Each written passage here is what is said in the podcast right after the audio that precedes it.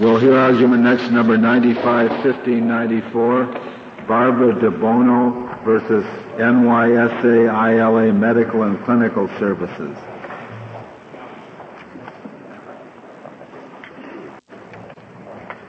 Ms. Smith? Mr. Chief Justice, and may it please the Court. State laws of general applicability relate to ERISA plans only when they both operate upon a plan in its capacity as a plan and when the effect of that law is to dictate or restrict and not merely influence plan choice. The health facility assessment, a gross receipts tax imposed upon hospitals in New York, does not relate to ERISA plans which operate their own hospitals because neither of these elements is present. The impact of the HFA upon plans is no more than that of the laws that were upheld by this court in the Blue Cross versus Travelers case and the court's recent opinion in California versus Dillingham. Like those laws, the HFA does not dictate or restrict plan choice. Like the surcharges in Travelers, the HFA may have an economic impact upon a plan's cost of providing benefits. This impact may occur regardless of whether plans own their own hospitals or purchase hospital care services from third parties. In either case, the economic impact of the law is not enough to make the law relate to plans. Notwithstanding the fund's ownership of the hospital in this case, the HFA also does not relate to the plan because it operates upon the, the fund not in its capacity as a plan, but as a provider of medical services. The HFA is part and parcel of the state's regulation of hospitals. And the provision of medical services is not a planned function which ERISA preemption was designed to protect. When plans choose to provide the types of benefits which are not strictly financial, but which involve services, those services remain subject to generally applicable state regulation, whether plans purchase those services from third parties or choose to provide those services in kind. The operation of a hospital, like the operation of a daycare center, the practice of law, and employees' training programs, are not planned functions. Ms. Smith, do you agree with the outline offered by the Solicitor General as sort of a summary of this court's holdings in this area? Yes, Would you adopt the same outline yourself without variation? Your Honor, the outline of this, what this court has decided Well, they, they construct a kind of four-part simple test. Do you agree with that? Yes, Your Honor. Um, where, where we differ from the solicitor is not necessarily an outcome, but somewhat an analysis. In this case, the respondents who would agree that many generally applicable laws would not relate to them even if they were imposed directly upon them. The respondents claim that this case is different because when you operate your own hospital, you're acting as a provider of medical services, which they say is what an ERISA plan is meant to do. And are, do you agree that all general health laws that would affect clinic uh, operations are validly applied to an ERISA health Yes? Honor. We Standards of, of uh, degrees required for people engaged in the healthcare business and so forth. Absolutely, Your Honor. When the state is regulating generally in the healthcare area, those are areas of traditional state concern. If ERISA plans choose to operate in those areas, they take basically the marketplace as the state is regulating the marketplace of those areas.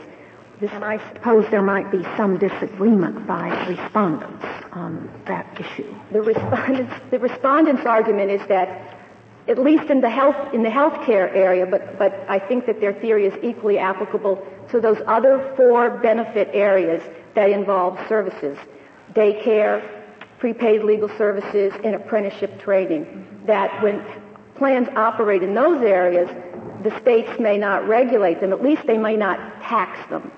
I believe is the respondent's argument. Um, our disagreement is that in those areas, those services remain subject to state regulation. One looks at the plan. But do you think the same principles should govern whether a general tax law or a general state requirement for uh, background training or cleanliness concerns or something of that kind. In the same principles govern the answer to both. In these service areas, in these service areas, yes. So a generally applicable health care tax, a generally applicable daycare tax, or in these four service areas, whether if you can regulate in those areas in a generally applicable way, you can tax in those areas in a generally applicable way. Ms. Smith, I don't understand what you think the uh, effect of the very broad language relates to is.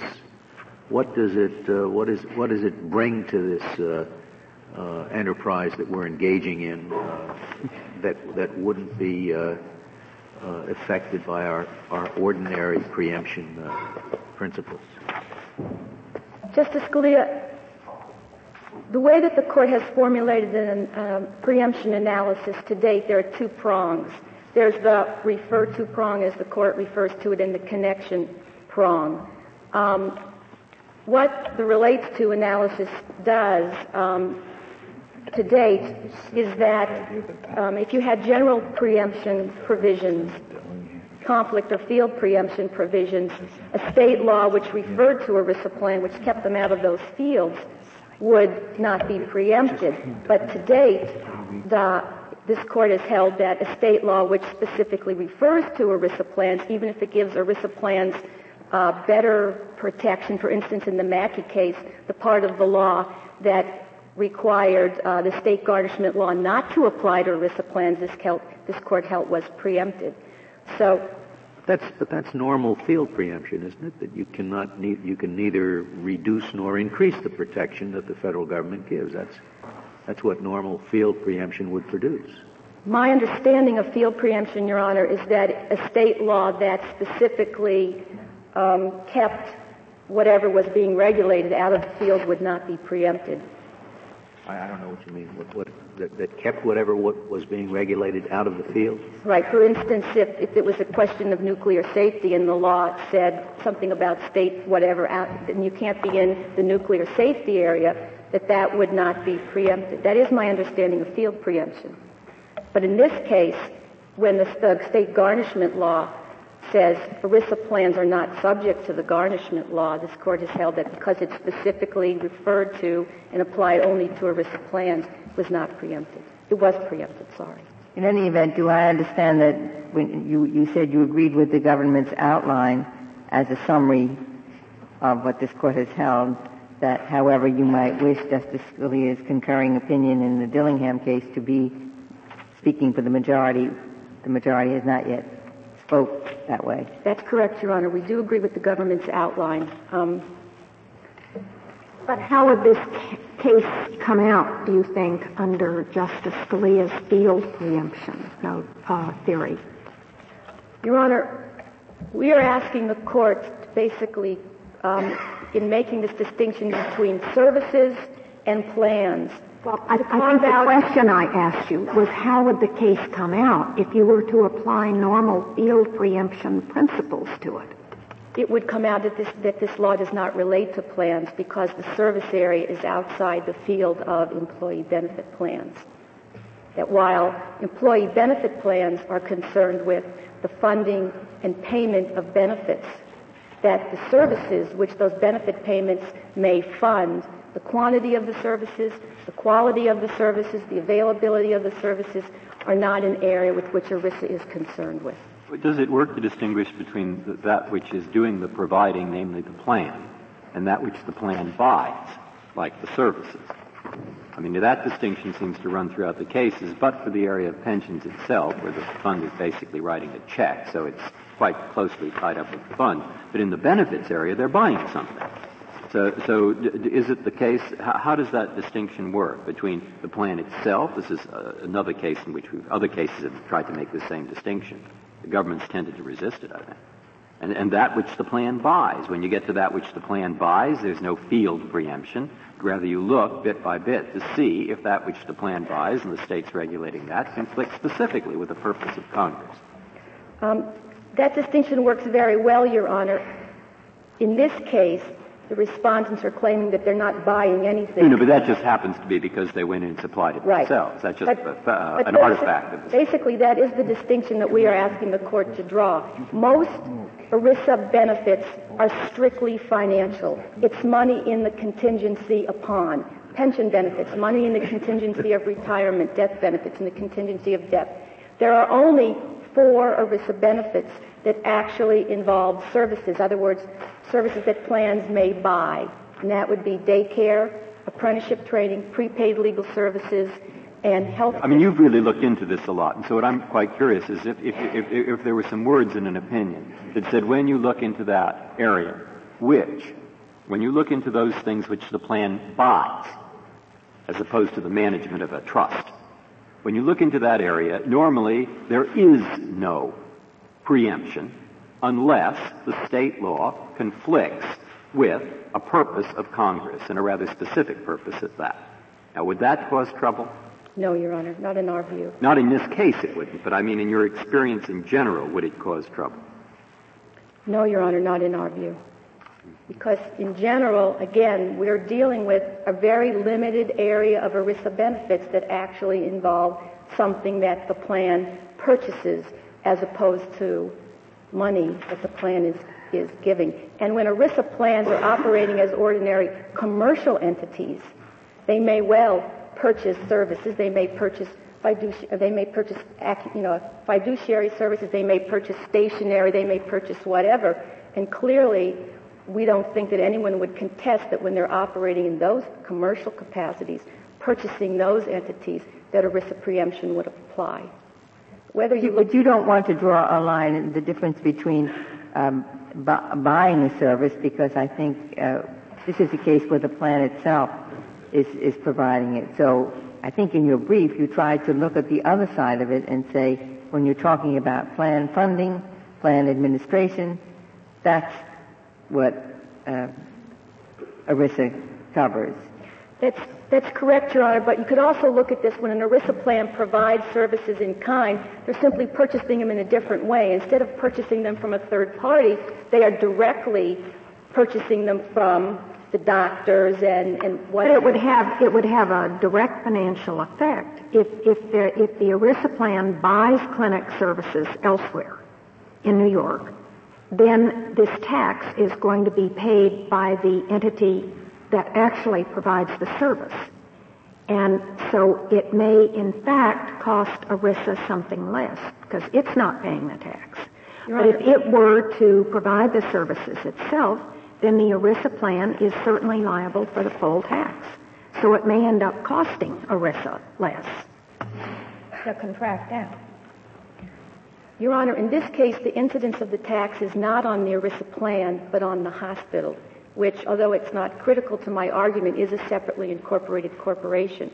The hospital can, like any other entity, determine how it's going to fund the tax, can pass it on to its customers, in this case, the ERISA plan participants, in higher copays. In this particular case, it could decide to pass it on to its other customers, the other plans that, that have services there, or the workers' comp carriers, or the fund could could pay it. It's really no different than if it's Mount Sinai that's paying the tax. In this case, it's not the fund that's paying the tax or that has the incidence of the tax. It's the medical centers themselves. Right. Where I run into, you know, with my own thought there is, I, where I run into a problem then, I, I mean, I can easily say, let's distinguish what's normally bought, even though in your case it happens to be provided, from the running of the fund. And let's say in the former situation, and grouping your case with the former, uh, normally there is no preemption unless you find a specific conflict. Then I run into these uh, sort of the, the benefit cases uh, where uh, the the fund was buying certain medical benefits really, and the court said no, it's preempted where you have the pregnancy, you, you know, the the certain rules on what you can buy and not buy, which were really regulations of what was bought uh, rather than regulations of the fund. So how do you work with those cases? Your Honor, in those cases, um, you're impacting upon what the fund is paying, what services, as opposed to the services themselves. So, for instance, the state of New York can regulate um, surgery And it could say there's too much surgery in the state of New York. No one can have surgery unless there's a second opinion. What the court, what the state can say is, and anyone who pays for the surgery must also pay for the second opinion because you're dealing with coverage issues. What is a plan paying for as opposed to what services are available in the marketplace? If there are no further questions, Your Honor, I will reserve the rest of my time. Very well, Ms. Smith. Uh, Mr. Kneedler, we'll hear from you.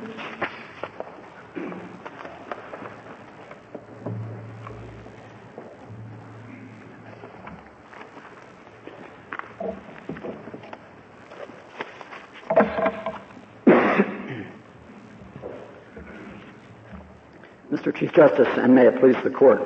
The health uh, facilities assessment tax at issue in this case, as applied to the hospitals owned by the plan, is not superseded by ERISA under ERISA's express preemption provision.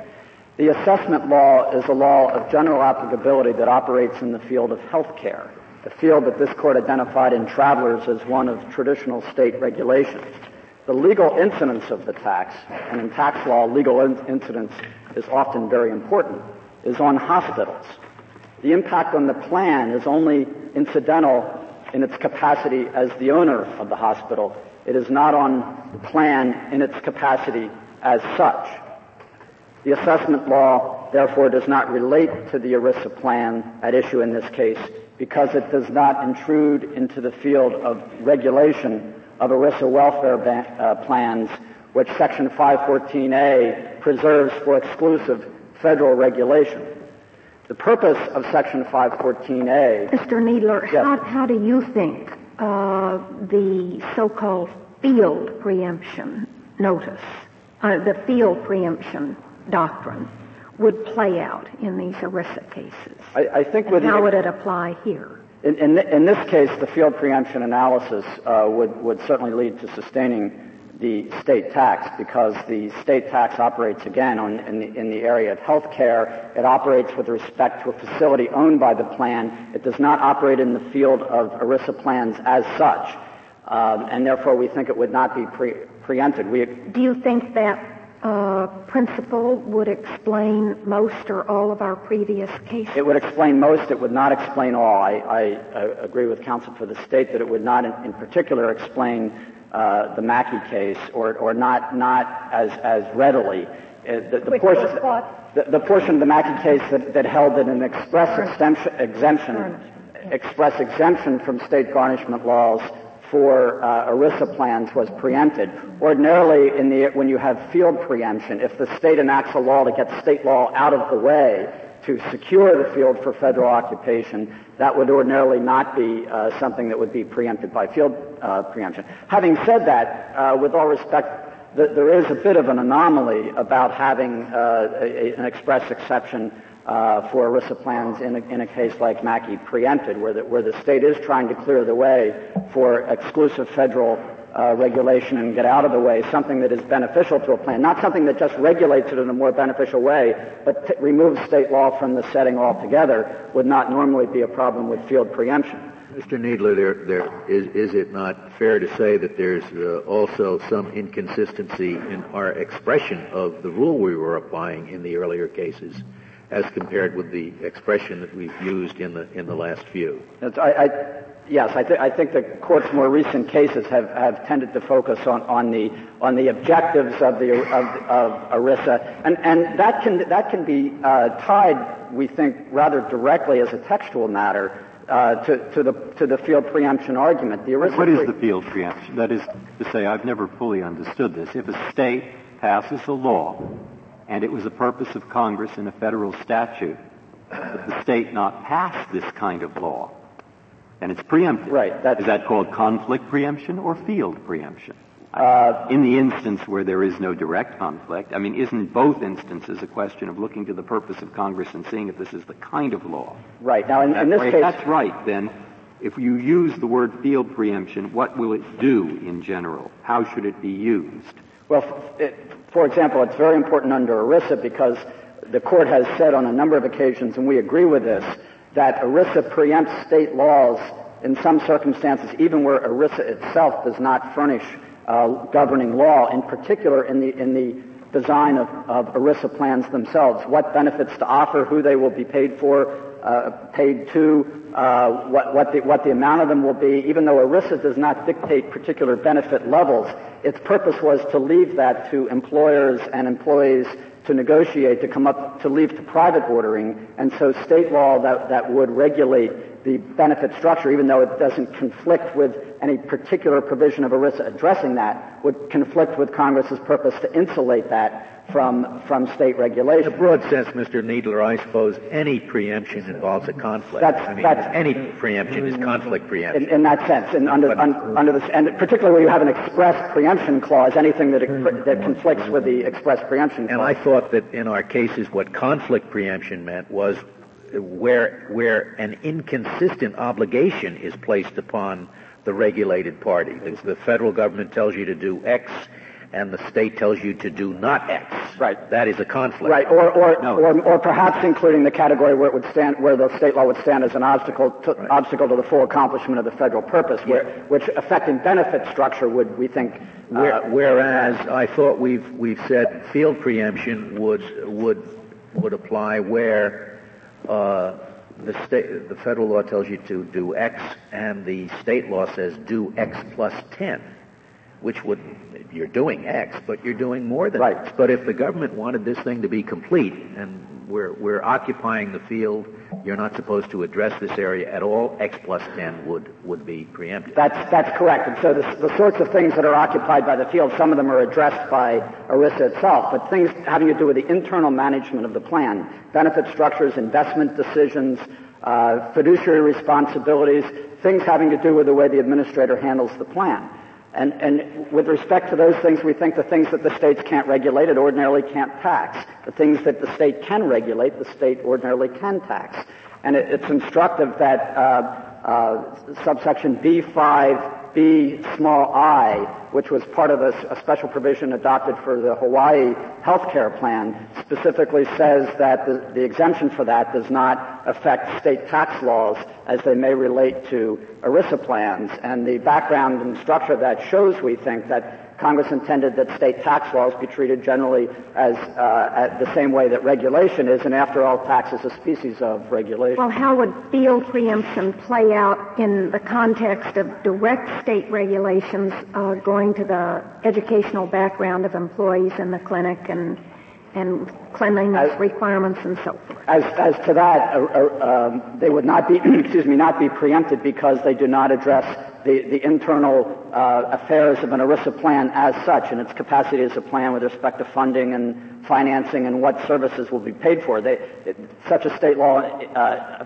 regulates the services that are in turn either purchased or furnished in kind uh, by, by the ERISA plan. So under that view of field preemption, the, the, what the, the field the state is, is, is in is substantive healthcare regulation, uh, licensing of the facility and, and whatnot. Um, and in, in general, the, the, the distinction that Justice Breyer made, we, we would agree with, and it was essentially our position in, in Travelers as well, that where the ERISA plan steps out of its internal management of, of plan structure and purchases something in the market, e- either pencils for the office or services in kind, uh, state substantive regulation or, or taxation of a, of a sales tax for purchasing something wouldn't be preempted. What else besides sales tax? What taxes uh, does an ERISA plan have to bear? We think it would have to pay, for example, unemployment compensation taxes that, that, uh, for, for its employees. Uh, we think, on the other hand, if the state tried to tax the income to the plan itself, the, the, which is a species of perhaps of regulating the corpus of the trust funds, if there's a separate trust fund. If the state regulate, tries to regulate the corpus of the trust by regulating investment decisions, we think that's at the core of what ERISA would not allow. And we, uh, therefore, there, it may well be that the state could not tax the corpus of the trust itself, but where the state is leaving, or the, the trust, the, the plan is leaving its in, internal operations and going out into the, into the marketplace by hiring employees or purchasing goods and services, including services in kind that are paid for by the ERISA Well, what if the state state, what if the state taxes uh, numerous other trust corpuses that have nothing to do with ERISA plans as well?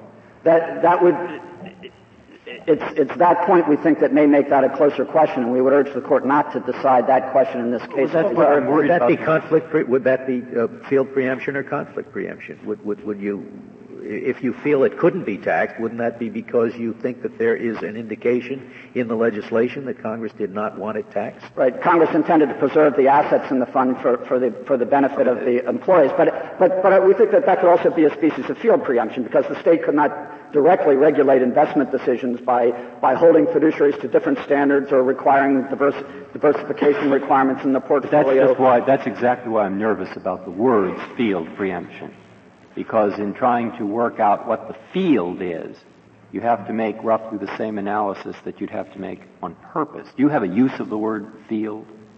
I mean, if we were to use the word field preemption, how would you use it? I, I would, I would, um, I think refer to whether whether the state law is addressing the ERISA plan as an ERISA plan and its capacity as an ERISA plan, not when it is purchasing goods and services outside of the of the plan's operations.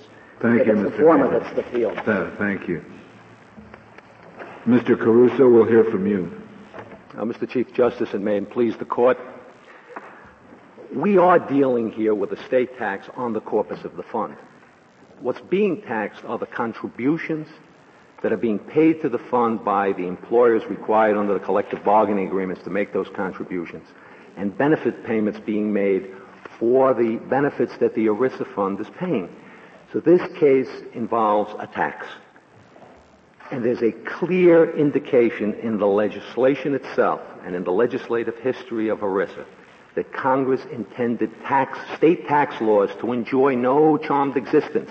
They were to be treated like any other law, any other state law that relates to a plan. That, was, that is the language of the statute. And when the fund is being required to pay a state assessment on the very activities that makes the fund a fund, the very health care benefits that the fund is paying out, the contributions that the employers are paying for those benefits, I, I submit to you that it's self-evident that the tax in this case relates to the fund. Why not uh, the sales tax on items that the fund uses uh, to operate? I think in that case, the fund is actually acting not as a fund but as a purchaser. What, we, what we're saying there is we, we would tend to agree that if you use the the concept that was, that was first developed, I believe, in the Shaw case, the tenuous remote and peripheral concept, that when the plan is acting in a capacity that any other private entity would, would, would, would uh, uh, be involved in, then the plan is to be treated like any other private when entity. the plan is operating a hospital, why shouldn't it be treated like any other hospital? Because a plan does provide benefits. If you look at the definition of ERISA, ERISA say, says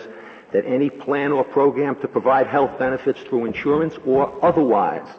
And the, and the ERISA What about definition. other benefits that a plan might provide, like legal services? Do, do you say the same thing about that? Well, if the plan is providing the legal services and there's being a tax imposed on the contributions that the plan is, is providing to the, uh, to the uh, attorneys who are providing the services, I would say yes, that that tax would be preempted because that tax is being imposed on the very activities that make the plan a plan. Well, what about a state requirement that anyone giving legal services has to be a licensed attorney? I mean, that affects the cost. That's going to cost the plan more if it's legal benefits. So you'd be back here arguing that, I suppose. Obviously, that's not the case that we have here today. Oh, no. But we're not looking at it from a cost standpoint, Justice O'Connor. What we're saying is look at the activity. What we're saying is if you're buying pencils, you're a purchaser. You can impose the sales tax. If you're engaging in uh, employing individuals as part of your operations of the clinic, and there are employment taxes to be paid, well, you're an employer, you're not a plan. But when you're providing benefits, and it's the contributions for those benefits that the state is taxing, we say there, there, you are taxing the plan as a plan. Oh, but my question related not to the tax, but to the sure knowledge that the state law requirement that legal advice be given by licensed attorneys will cost more. It's going to cost the ERISA plan, the fund, more money. We would say, and the probabilities are in that situation, if you looked at the structure and objectives of ERISA, that there probably was not an indication of congressional intent, as there was in the Travelers case, that Congress intended ERISA to preempt that type of regulation. But in this case, we have explicit, explicit language in the statute that says state tax laws. They don't have a charmed existence. We want them treated like anything else. Well, that refers to the Hawaii exception, doesn't it? I'm sorry, Justice Souter. Doesn't that reference to state tax laws refer to the specific provisions for the Hawaiian plans? I think it refers to the Hawaiian plan, but what it says is it kind of mirrors the language of the preemption clause and says state tax laws that relate to plans shall not, uh, shall be, shall be preempted in essence. I'm, I'm paraphrasing. And I think the concern there was that the Hawaii, uh, the dispensation for the Hawaii plan might have created some indication, since there were certain tax aspects of the Hawaii plan, that uh, in fact Hawaii in some prior litigation involving a prototype of its plan had taken the position that the, the, um, the state uh, enactment there was a tax and therefore there was some 10th Amendment protection. There's some indication then that Congress was specifically concerned about the approach being taken by Hawaii in this prior litigation and saw the need to point out, as it did in 1974 when it rejected the executive branch's request that state tax laws be exempted from the preemption provision, that they should not have any charmed existence, Mr. that they should be treated like any other law. May I ask you a different question? Am, am I right that your argument assumes the definition of provide as that word occurs in ERISA? And, and I, if, I, I think you're, you're assuming that provide means provide in any way or by any means.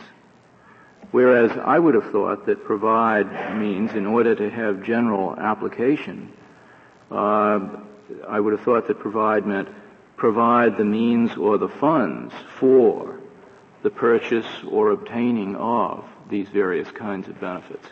And, and if it, if provide is defined in the latter way, then I take it that would be the end of your argument. But perhaps I don't understand. I, I disagree with your definition because I think the, the term otherwise is being used. Otherwise has a very broad meaning. Okay, but if the definition were as I've suggested, then, then your argument would, would, would fail, I take it. Well, then I take it you would be saying that, that the tax is being imposed not on the plan but on a hospital. Put it crudely, provide means to finance. Uh, if that is what provide means in ERISA, then then your argument would not uh, would not get you to victory in this case. Friend, I'm not, I'm, I do not feel that I can I can concede that point because I think what Congress was saying is that they have structured uh, a system of national tax exemption. It's very clear. ERISA plans are not subject to taxation under the federal system, and I think what was intended by by the legislative history was there was an indication by Congress that we're going to well, no, not on, allow on the my theory. If, if we're going to if we're going to treat provision, pro, going to treat the word provide as in effect synonymous with financing, then it would follow that the taxation here is not on the ERISA plan as the financing authority, but rather on the ERISA plan wearing a different hat in operating a hospital. And if that's the way we analyze it, then, then I take it your, your argument would, would, would fail. I mean, that's one way to look at it, but I, my, the way I look at it is if, if, if Congress said that a state law rela- a state tax law that relates to a plan is preempted, and the plan is the party that's paying that tax on the activities uh, that make it a plan, then I would submit that uh, if this type of law is not preempted. I don't know what other type of tax so in other words, if you preempted. have a travel bureau, if they decide in the ERISA plan decides to set up its own travel agent to arrange for employees for employee vacations, and there's a uniform tax in the state on travel agents, it doesn't have to pay. That we would we would take the position that that's a, that doesn't involve the activities of the plan as planned. Well, why why why if so if they have to pay that, they set up a travel bureau to arrange for employee vacations. Why do they have to? Why? How do they get out of paying uh, uh, when they set up a hospital to provide the employee uh, employee uh, uh, medical treatment? In both cases, it's something that a plan normally buys Right, but it's not- others. is it- is it in real- this particular instance, it provides But it, it, itself. it isn't buying it here. I mean, there, there seems to be this understanding on the part. Well, it isn't buying it with the travel agent either. It's their own travel agent. I know, but when, when that travel agency may have one point, but in the case of, of, a, of a clinic that we operate, this is not like a commercial clinic. We, we don't open this clinic to the public. We're limiting these operations only to our ERISA covered participants. Mr. Caruso, it says through insurance or otherwise. Suppose your your plan uh, decided to provide its uh, its health benefits through insurance, and instead of uh, buying insurance from anybody, uh, ran its own insurance company. Would would would state insurance laws uh, uh, not apply?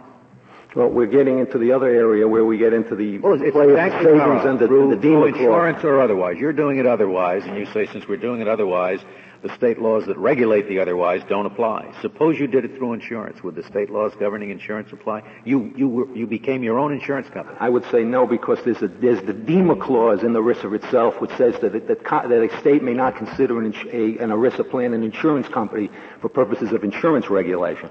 So this, this, this issue here where Well, but th- that, You wouldn't that, need it then. that really means the, the, where you haven't set up an insurance company. The Deemer clause.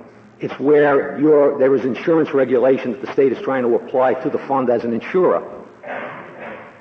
Taking the position, well, yeah, this is really uh, insurance regulation, and I think Congress has specifically said in that situation, when you're the direct provider of insurance, in essence, Right. you got a different status.